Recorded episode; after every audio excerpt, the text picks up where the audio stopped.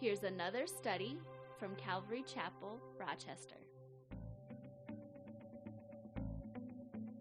Hey, so we're in Revelation chapter 19 this morning, and uh, you know it's it's summertime, right? And so it's obviously it's summertime. You're starting to notice that with uh, with the attendance at church and stuff. And um, I have a pastor friend that sent me a psalm for summer and I thought it was kind of fitting. So I kind of wanted to share a psalm for summer with you. And so I'll begin with it. It starts out like this Now it came to pass that spring turned to summer again. God's people raised their voices and said, Recreation is my shepherd, I shall not stay at home. He maketh me lie down in a sleeping bag. He leadeth me down the interstate each weekend. He restoreth my suntan. He leadeth me to state parks for comfort's sake. Even though I stray on the Lord's day, I fear no reprimand, for thou art with me. My rod and reel, they comfort me. I anointest my skin with oil, my gas tank runneth dry. Surely my trailer shall follow me all the weekends this summer, and I shall return to the house of the Lord this fall. I got a kick out of that. So, anyways, um, you know, it's it's in good humor. Obviously, it's not. Uh, um, I, I, understand people. We've got vacations. I'm actually going to a family reunion this summer. So, um, but uh, it's interesting. Anyways, take it for what it's worth. But all right. Hey, let's get into our study in Revelation chapter 19. You'll notice the very beginning of verse 1 in chapter 19. It says, After these things. Again, that's that Greek word meta tauta that shows up again. And so we have to ask ourselves after what things uh, does chapter 19 address? Well, it's after chapter 17 and chapter 18. You know, chapter 17 or 17 and 18 always are before chapter 19 or always before the number 19. And so what's going on in chapter 17? Chapter 17 deals with the destruction of religious Babylon at the start of the second half of the Great Tribulation. You'll recall as we went through that study in chapter 17, the Antichrist and the ten nations, they're in power at this time, and they, they, their, their vehicle or their method to get into power was a one world religion, an apostate religion. Uh, but now, at the end of the first half of the tribulation, the beginning of the second half of the tribulation, Antichrist has power established, and he no longer needs the one world religion. He's going to stand in the temple, the Bible says, that will be erected at that time, and he's the abomination that causes desolation. He's going to stand in there and demand that the world worship him. There are no more false religions, no more no more, you know, feel good type stuff. He's going to just pure worship me. I'm God. That's what he's going to declare. And uh, at that time, the Antichrist, along with the ten nations, they're going to be God's instrument of judgment on religious Babylon. She's called the Great Harlot there in chapter 17. Then in chapter 18 is the destruction of commercial Babylon. Personally, I believe that is separate from the destruction described in chapter 17. Chapter 18, the destruction of commercial Babylon, I believe, uh, occurs at the end of the second half of the Great Tribulation. And I think it has to be at the end to make sense because at that point, all industry, all commerce are completely destroyed in one hour. God Himself is destroying Babylon by fire at that point. So it's after these things that we get to chapter 19, verse 1. So after these things, I heard a loud voice of a great multitude in heaven saying, Alleluia! Salvation and glory and honor and power belong to the Lord our God. For true and righteous are his judgments, because he has judged the great harlot who corrupted the earth with her fornication, and he has avenged on her the blood of his servants shed by her. Again they said, Alleluia! Her smoke rises up forever and ever. And the 24 elders and the four living creatures fell down and worshiped God who sat on the throne, saying, Amen, Alleluia. Then a voice from, uh, came from the throne saying, Praise our God, all you his servants, and those who fear him, both small and great. So this, this great multitudes worshiping there in heaven, and they say, True and righteous are God's judgments. Last week we were in uh, Mark chapter 12. We just started Mark chapter 12, and Jesus tells a parable in Mark chapter 12 of, of um, the, the owner who, who bought a vineyard and he, and he set it up. He put a vat in there, he, he you know, watering. He, he, he got it all prepared so that it would produce fruit. Uh, and then he hired some servants to take care of the uh, of the vineyard for him. And we were speaking. The vineyard, of course, was Israel, and the the the the, the servants taking care of the of the uh, vineyard were the the religious leaders of the time, the priests and uh, the prophets and those, or not the prophets, but the priests and the uh, later on it'd be the uh, Pharisees, excuse me, and the Sadducees. Um, and then at some point he expected there to be fruit, and so then he sent servants and one by one, and each time the servants came to the vineyard, the, the, those people that were taking care of the vineyard, they would mistreat the servants and they would torture them, and some of them they would kill. And then finally, the, after many, many, many servants that the, that the vineyard, uh, vineyard owner sent, he finally said, I'm going to send my own son, and surely they'll respect my own son. And of course, you know the story. They, they killed the son, right? They killed Jesus Christ. All that pointing to Israel for centuries, God had been sending prophet after prophet after prophet to the people of Israel. And they were rejecting the prophets, mistreating them, killing them. Finally, he sent his son, his only beloved son, and of course, they crucified him.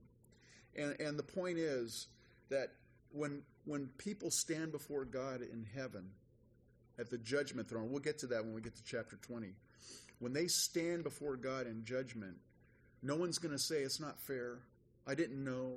You know, this isn't right. I, have been framed. God's judgments are true and righteous. And so this the church is, is saying this right here. Now there's two important aspects I want to point out in uh, that are that we see here in this passage of scripture that I believe reveal a little bit of heaven or about heaven to us. In heaven, you'll notice that there is two things that we see in these verses: obedience and unity. You'll notice that it's a great multitude in heaven, and they're responding in, be, in obedience to the call to rejoice. Uh, in back in chapter 18, verse 20, the voice from heaven says, "Rejoice over her." Speaking about the destruction of Babylon, rejoice over her, O heaven, and you holy apostles and prophets, for God has avenged you on her. So the, the call to the call to rejoice and we get to chapter 19, and what are they doing? They're rejoicing, they're obeying. So we see obedience in heaven. You know, on earth, where we're at right now in our life, there's some obedience to God's commands by some people at certain times, right? I don't obey the Lord every single waking moment of the day. I disobey sometimes. And so on earth, there's some obedience to God's commands by some people at certain times. But listen, in heaven, everyone, all obey God's commands all the time. There is no disobedience in heaven whatsoever. And that kind of leads me to this verse, that uh, this passage of scripture that Paul wrote in 2 Corinthians 10, verses 3 through 6. And you guys are probably very familiar with this passage of scripture. Paul says this For though we walk in the flesh, we do not war according to the flesh. For the weapons of our warfare are not carnal, but mighty in God for pulling down strongholds, casting down arguments and every high thing that exalts itself against the knowledge of God, bringing every thought into captivity to the obedience of Christ. And then this verse is what just kind of jumps out at me. And being ready to punish all disobedience when your obedience is fulfilled. I've always looked at that verse. What does it mean when your obedience is fulfilled? You know, the Holy Spirit, when you when you come to faith in the Lord Jesus Christ, excuse me, you get the Holy Spirit dwelling inside of you. And uh, the Holy Spirit, as soon as you become a born again believer, the Holy Spirit starts working obedience in your lives in our lives. Why? It's in preparation uh, for an eternity of obedience in heaven. So let me ask you this, just rhetorically. Are you resisting him? Are you obeying the Lord this morning? Whatever the Lord's commanded you to do, are you are you obeying Him right now? You know, our our lives in Christ on earth, I, I kind of compare it to a, a spiritual boot camp.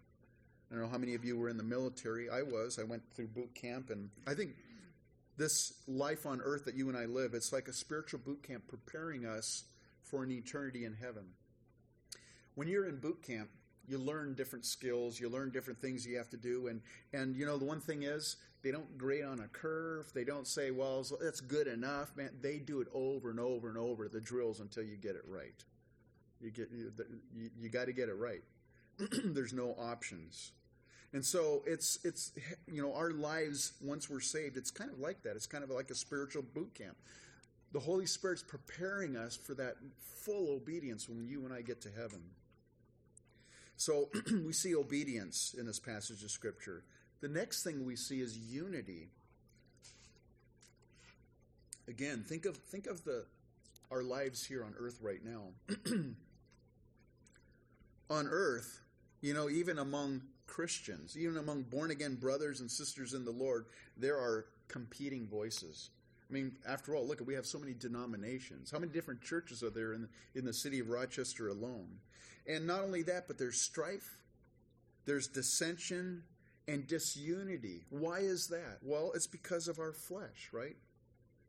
Well, Paul was concerned about that with the church at Corinth. And in 1 Corinthians 1:10 he wrote them and he said, "Now I plead with you, brethren, by the name of our Lord Jesus Christ that you all speak the same thing, that there are uh, that and that there be no divisions among you, but that you be perfectly joined together in the same mind and in the same judgment." You see on earth there's all these different factions and divisions, but in heaven there's unity, there's rejoicing with one voice. Think about this. John's hearing these this he's hearing what he's writing down here in verses 1 through 5 there in Revelation 19. He's able to understand the words. He's able to discern what a great multitude is saying. Have you ever been to a place where there's like thousands of people, maybe before a concert or before some kind of program, and you're in an auditorium or in a stadium, you're getting ready to watch a football game or something, and the noise, there's noise. I mean, it's it's thundering, right? It's like, but you can't make out one thing.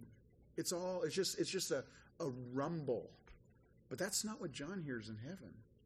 John hears one voice speaking. That unity that's there in heaven. He understands the words that's being spoken, and it sounds to him like one person speaking.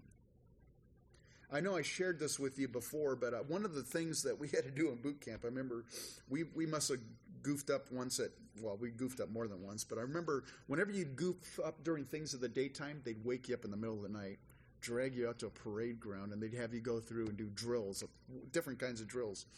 And I remember Um, and I was sleeping pretty soundly, and I, I, woke up and there's these our bunks, you know, in this room. They're, they're just getting thrown all over, and the, the commander was in there, and he was trying to make a point, I guess. And so everybody was, he had apparently, and I didn't miss, I missed it because I was sleeping, uh, but apparently he had told everybody to shove everything in their lockers into their duffel bags, you know, big canvas duffel bag, and, and go out on the parade ground. And so I, I'm woke up and there's people doing all kinds of stuff. And so so I shoved everything into my into my duffel bag, and what I had heard that he well apparently what I didn't hear was that he said we had these little ink bottles for stenciling all of our you know your names and your serial number and everything. Apparently he said leave. The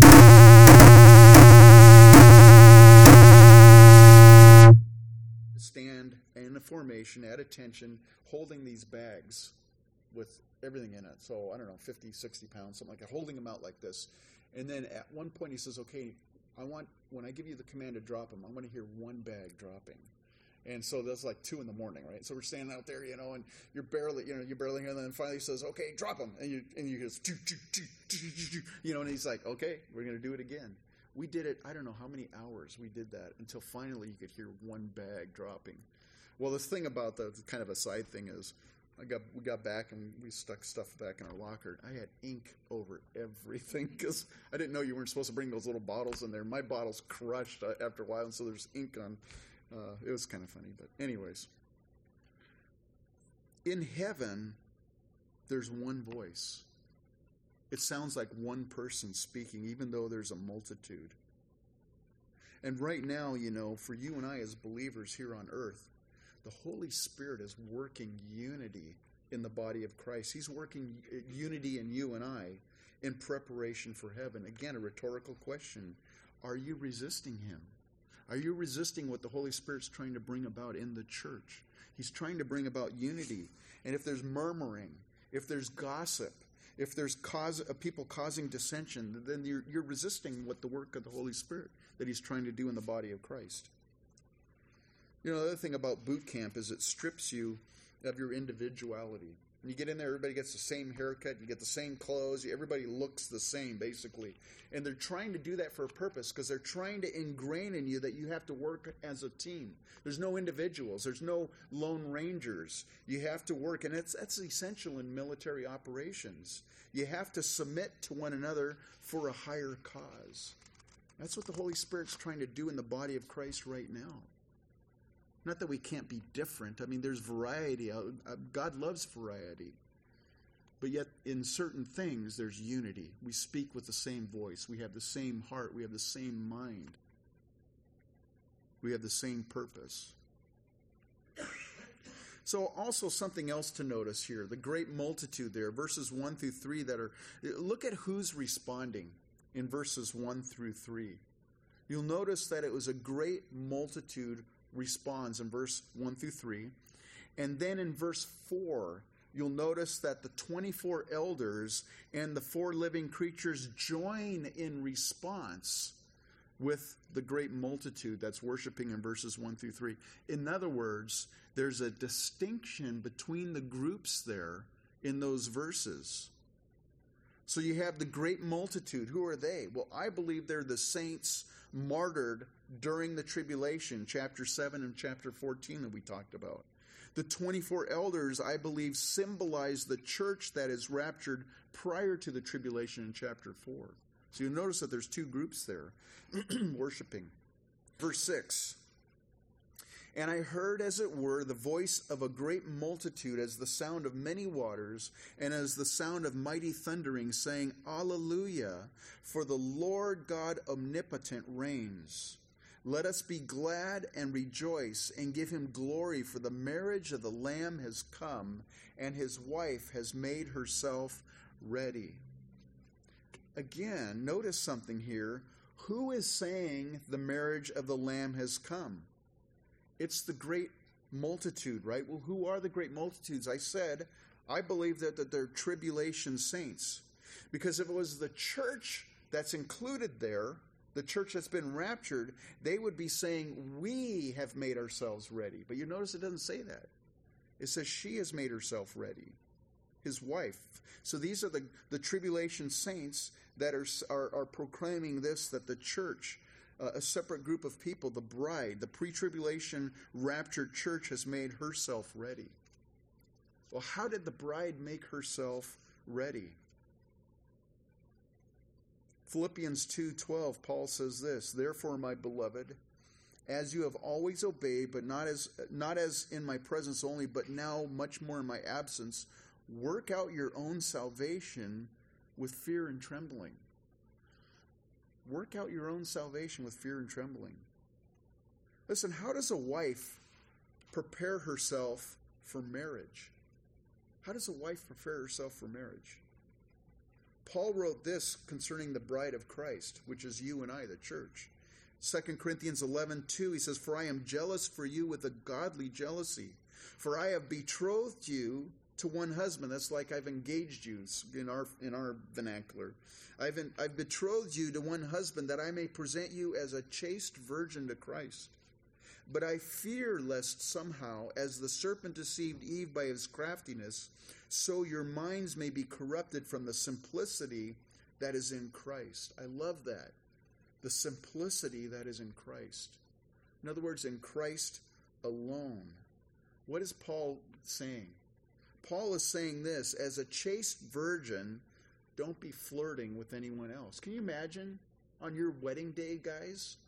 you're getting ready. You know, your your bride's there. She's adorned. You're ready. You know, you're in. The, you're up there front, and and your wife's going to get, or your soon to be wife, your bride is is getting starting to get escorted down the aisle by maybe your your dad or her dad or somebody. You know, and she stops about midway, and and there she sees her old boyfriend there in, in the congregation, and she says, "Whoa," goes over and gives him a kiss.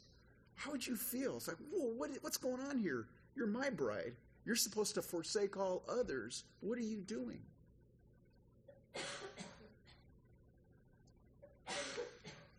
The simplicity that is in Christ alone, as a chaste virgin, don't be flirting with anyone else. Listen, what, what am I talking about? You know, we are saved by faith in Christ and in Christ alone. And too often, we as the bride, we flirt with others. In other words, it's Jesus, we believe in faith in Jesus, but it's Jesus and something else. And there are a lot of churches that teach Jesus and something else. For example, Jesus and legalism. Paul dealt with that in Galatians. Galatians 3 1 through 3. Oh, foolish Galatians, who has bewitched you that you should not obey the truth, before whose eyes Jesus Christ was clearly portrayed among you as crucified? This only I want to learn from you. Did you receive the Spirit by the works of the law or by the hearing of faith? Are you so foolish, having begun in the Spirit, are you now being made perfect by the flesh? Jesus and you can fill in the blank. Jesus and, you know, dressing right, or Jesus and doing, going through certain hoops or whatever. It's Jesus and legalism, but yet the simplicity that's in Christ. Here's another one, and, uh, you know, I may end up offending some of you here this morning, and uh, it's the word, but how about Jesus and psychology? Jesus and psychology, that's a big one these days. Paul wrote this to the church in Colossae, chapter 2, verse 6. He says, as you therefore have received Christ Jesus the Lord, so walk in him, rooted and built up in him and established in the faith, as you have been taught, abounding in it with thanksgiving. And then he says this Beware lest anyone cheat you through philosophy and empty deceit, according to the tradition of men, according to the basic principles of the world, and not according to Christ. For in him dwells all the fullness of the Godhead bodily, and you are complete in him, who is the head of all principality and power. You're complete in Jesus Christ. So there's Jesus, Jesus and psychology. Here's another one Jesus and deliverance ministries.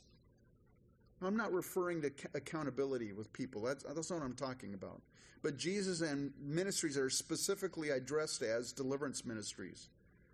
I really have a problem with this because of what Paul wrote in Colossians 1, verse 13. Listen, is speaking of Jesus, he says, He has delivered us from the power of darkness and conveyed us into the kingdom of the Son of His love, in whom we have redemption through His blood, the forgiveness of sins. He has, that's past tense, He has delivered us from the power of darkness. Chapter 2, verse 15, same book. Having disarmed principalities and powers, he made a public spectacle of them, triumphing over them in it. right now, our government's trying to get together with the North Koreans, right? What are they trying to do? They're trying to get them to disarm their nuclear weapons, or their program, anyways. Why? Because right now they're a dangerous threat. Iran's a dangerous threat with their nuclear program. So our goal and whatever we're doing as uh, that's that's our public or foreign policy is to disarm these nations because what they're a, they're a danger as long as they're armed. If we can get them to disarm, they're no longer a danger. And here Jesus has disarmed principalities and powers. They're no longer a threat to us.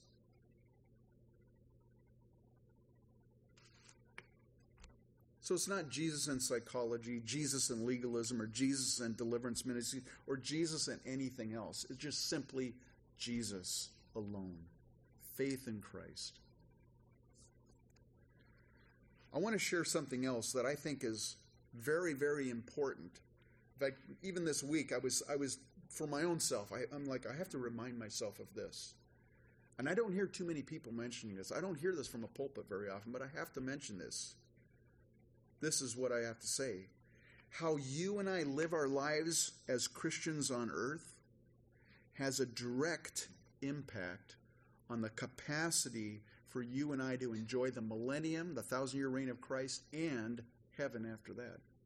How you and I live our lives as Christians today has a direct impact on your capacity to enjoy heaven. You go, well, wait a minute. You know, heaven's heaven, right? I mean, Jesus said, let me ask you this Are you faithful? Are you a faithful follower of Jesus this morning?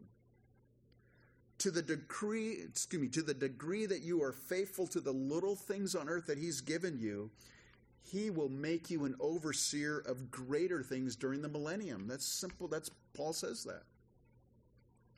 Are you a faithful person? Are you a faithful Christian? Are you faithful to those little things He's given you to do?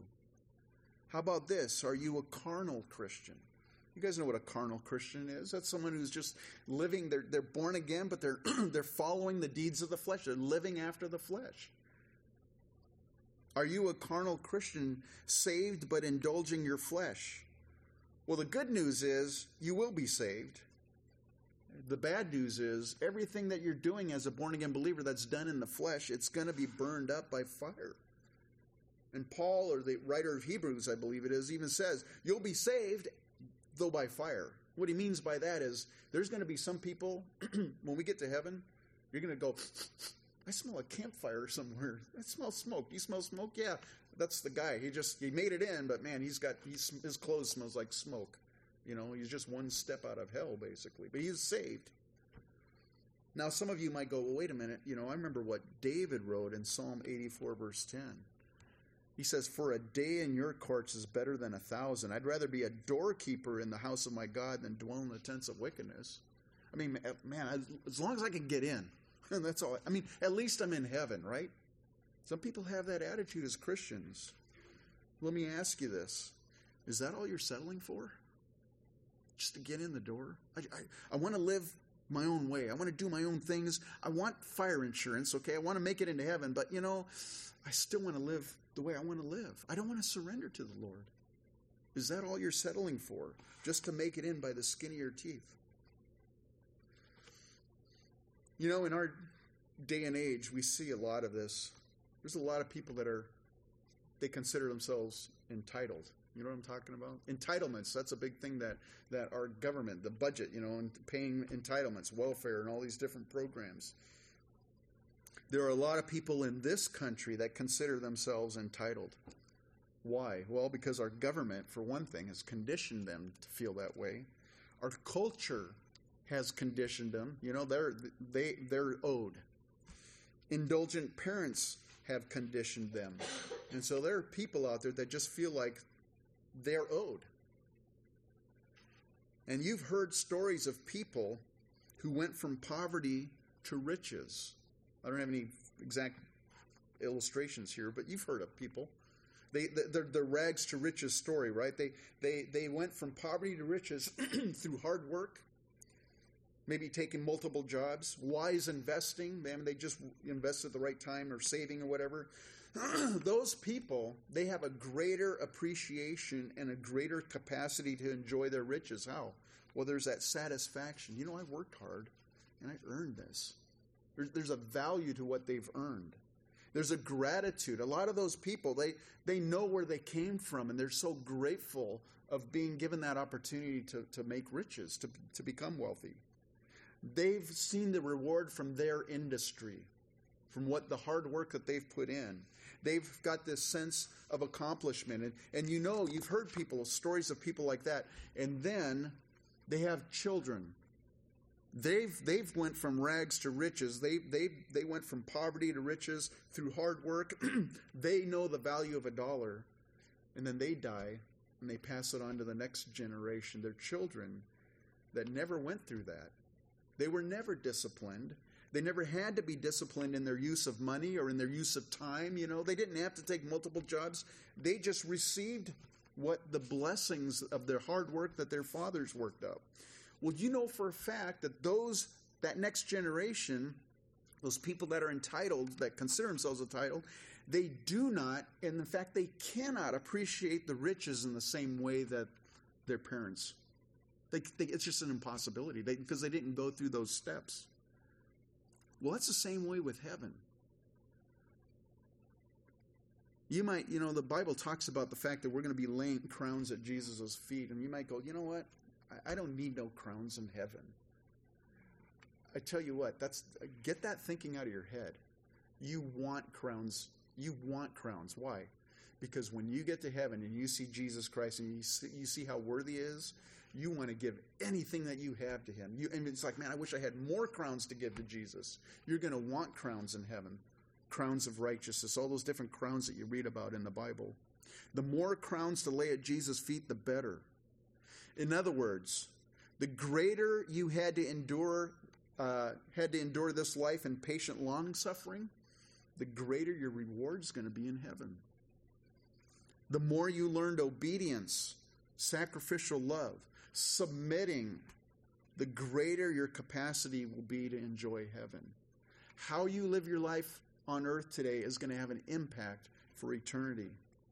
Paul said this to Timothy, 1 Timothy 4 8. For bodily exercise profits a little, but godliness is profitable for all things, having promise of the life that now is and of that which is to come. You know, you and I, we can spare ourselves a lot of grief right now in this life by living godly. We can spare ourselves a lot of grief, right? Don't have to go to jail. You don't have to get divorced. You know, your wife doesn't have to leave you. I mean, there's a lot of things you and I can do that to spare ourselves grief by being godly, by living a godly life, life now. But guess what? It also pays off dividends, huge dividends for the life to come. There's so much value in living for God. Those of you that minister, and I know, you know, yesterday there were people that were ministering here. They were doing lots of work, and and and sometimes, you know, you can get involved in ministry, and and and people don't even know that you did something.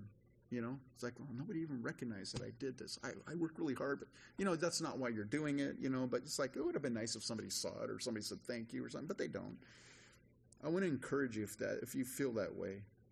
Hebrews six ten, Paul says this. Or, excuse me, the writer of Hebrews says this: For God is not unjust to forget your work and labor of love which you have shown toward His name, and that you have ministered to the saints and do minister. How you live your life now is going to have a capacity on enjoying heaven. And if you've been ministering and you've never been recognized for it, no one's ever said thank you, they've just taken for granted, but you've been ministering faithfully, God hasn't forgot. And He's going to reward you. There's a reward for that in heaven. Those of us that are suffering, Romans 8:18. For I consider that the sufferings of this present time are not worthy to be compared with the glory which shall be revealed in us.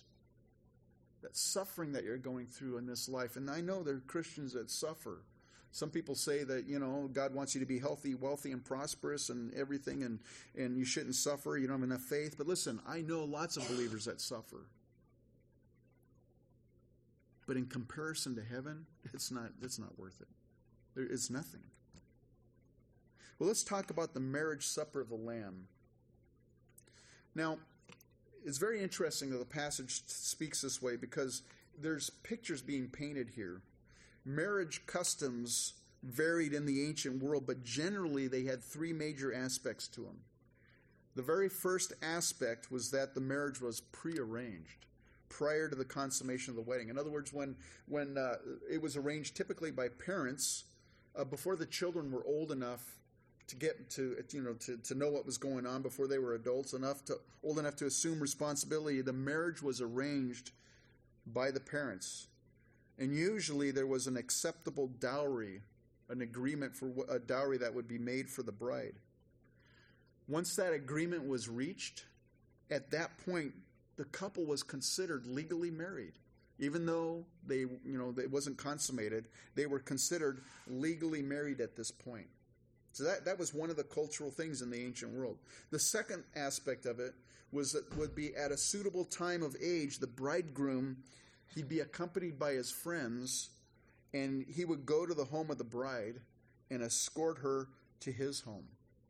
If you read about the parable of the ten virgins, Matthew chapter 25, verses 1 through 13, that's what's de- being depicted there. The bridegroom coming for the, for the, you know, with the wedding party for the, for the bride and the virgins, the, you know, the, the, the guests, I guess would be their, her attendants. That's the second aspect of, a, of an ancient wedding. The third aspect is that once the bridegroom had brought the bride to her home, guests would be invited to the marriage supper, and at that point, the wedding would be consummated. Those are pictures that, that, that that's what occurred in the ancient world. Well, listen, Jesus Christ purchased you and I, his bride, and he, what was the acceptable dowry was his blood. He purchased us with his own blood. And once you and I enter into that saving relationship with Jesus, even though we haven't gone to the marriage supper of the Lamb yet, we are the bride of Christ. Once you accept Jesus Christ, you are the bride of Christ. We enter into a covenant with Him and we're married to Him at this point. We're speaking about our salvation. Even though the wedding supper is yet future, you and I, right now, we're the bride of Christ. Then at some point, or excuse me, at some appointed time, the bridegroom returns to take his bride home. We're talking about the rapture of the church. At some point. Listen, in, in, in this parable of the ten virgins, the, the, they didn't know when the bridegroom was coming. And the church doesn't know the day or the hour that Jesus is returning for his bride. What's our responsibility? Our responsibility, like the bride's responsibility in that in those par- the virgins in that in that parable, is is to be ready, to be to be waiting for the bridegroom to come. And it is that with you and I. Matthew 25, 13, Jesus said, Watch therefore, for you know neither the day nor the hour in which the Son of Man is coming. So at some point, Jesus returns for his church. We call that the rapture of the church. And then at that point, the Lord Jesus is going to consummate our wedding at the marriage supper of the Lamb. Look at verse 8. And to her, this is the bride of Christ, it was granted to be arrayed in fine linen, clean and bright, for the fine linen is the righteous acts of the saints.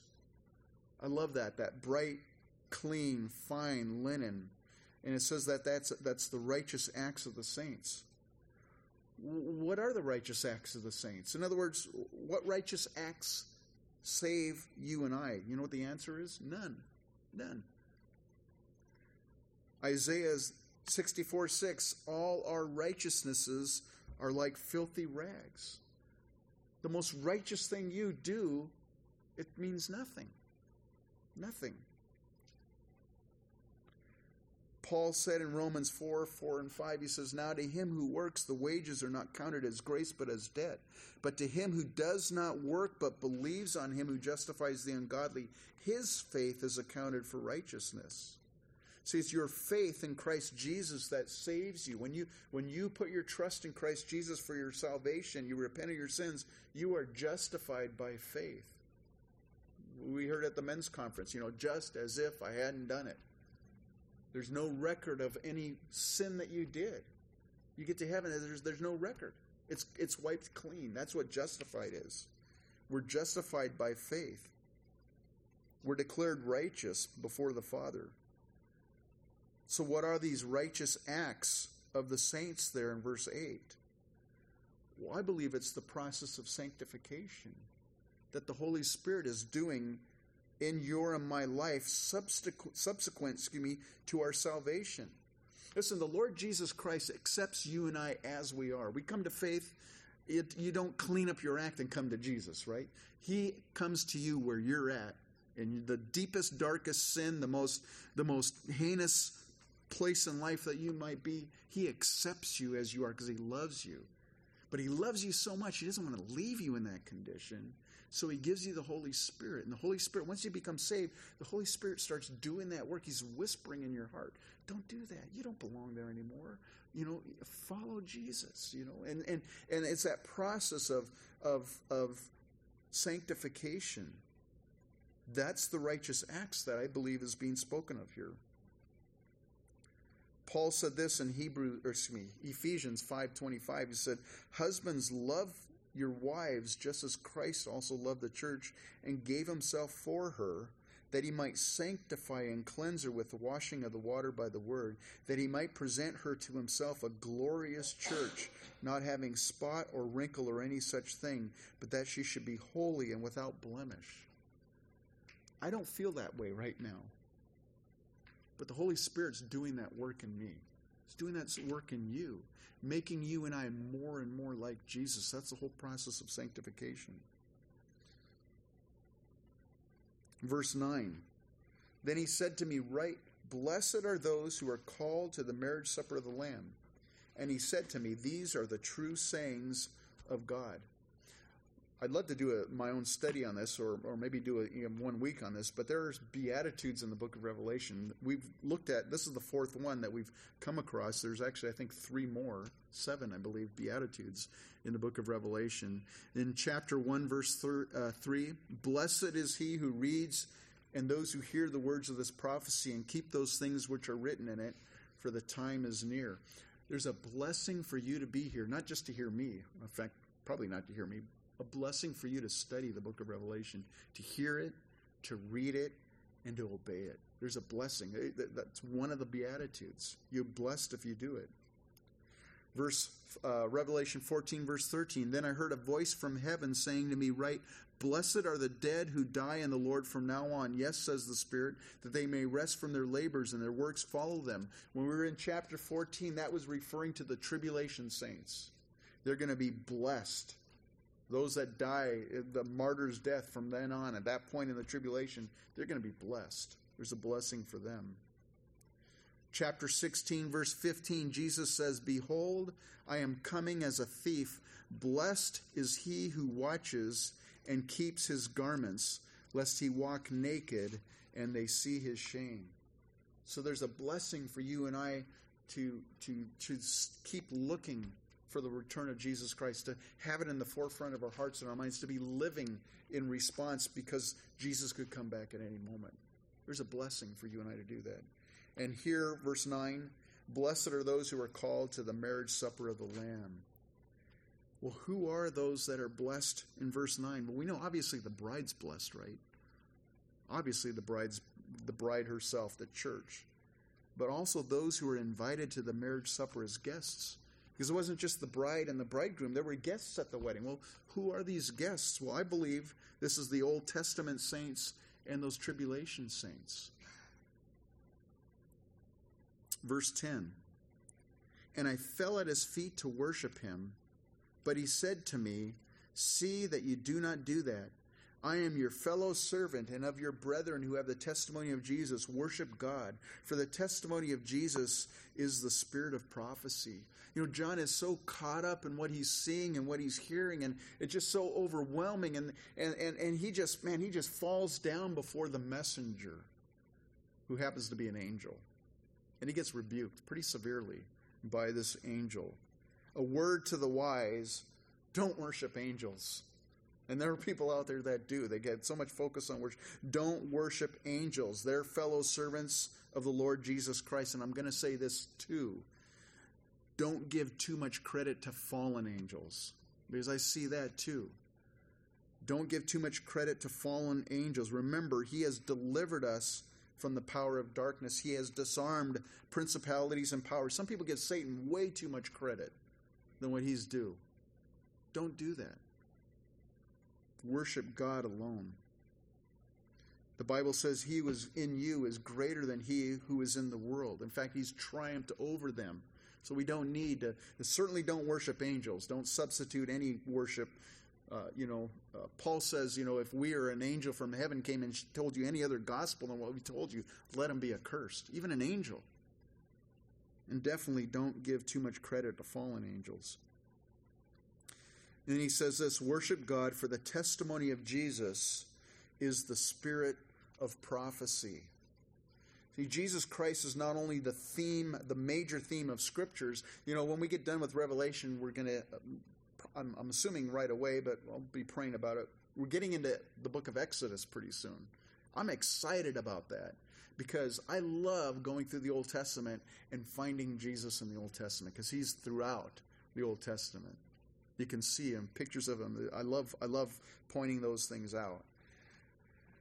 So Jesus Christ is not only the major theme of all scriptures, old and new, but he's also the central theme of prophecy. He's the very core of prophecy because prophecy at its heart is to unveil Christ to us.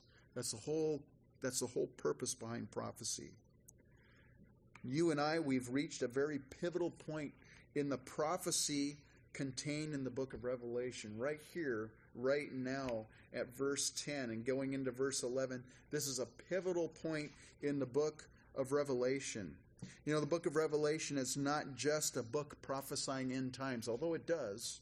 But that's not the purpose behind the book of Revelation, so that you can know, you know, about the different things that are happening. No. The book of Revelation is a revelation of Jesus Christ, the unveiling of Jesus Christ. And again, we've been building up to a climax and here it comes, verse 11. The unveiling of the Lord Jesus Christ as King of kings and Lord of lords in all his glory and splendor. Remember, the Lord was revealed in the Gospels to us. As he was revealed in the Gospels, was, he was the Savior, the suffering servant, the Lamb of God that takes away the sins of the world. But the Lord Jesus, that was his first coming. The Lord Jesus at his second coming, as revealed as we'll get to here, he's the lion of the tribe of Judah, the King of kings and Lord of lords. The very pivotal point here in, in chapter 19, and we're not going to da- tackle it tonight, today. Otherwise, we would be doing it till tonight. we're going to tackle that next week. We're going to finish the second half of chapter 19. We're going to have communion, so if you guys want to come up for those that are on the worship team.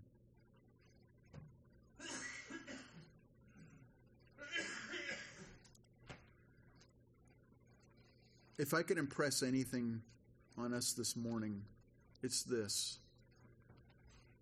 Our life, whether you're whether you're suffering as a believer, whether you're ministering without recognition, whether you're you know the Lord's laid some stuff on you and He wants you to obey.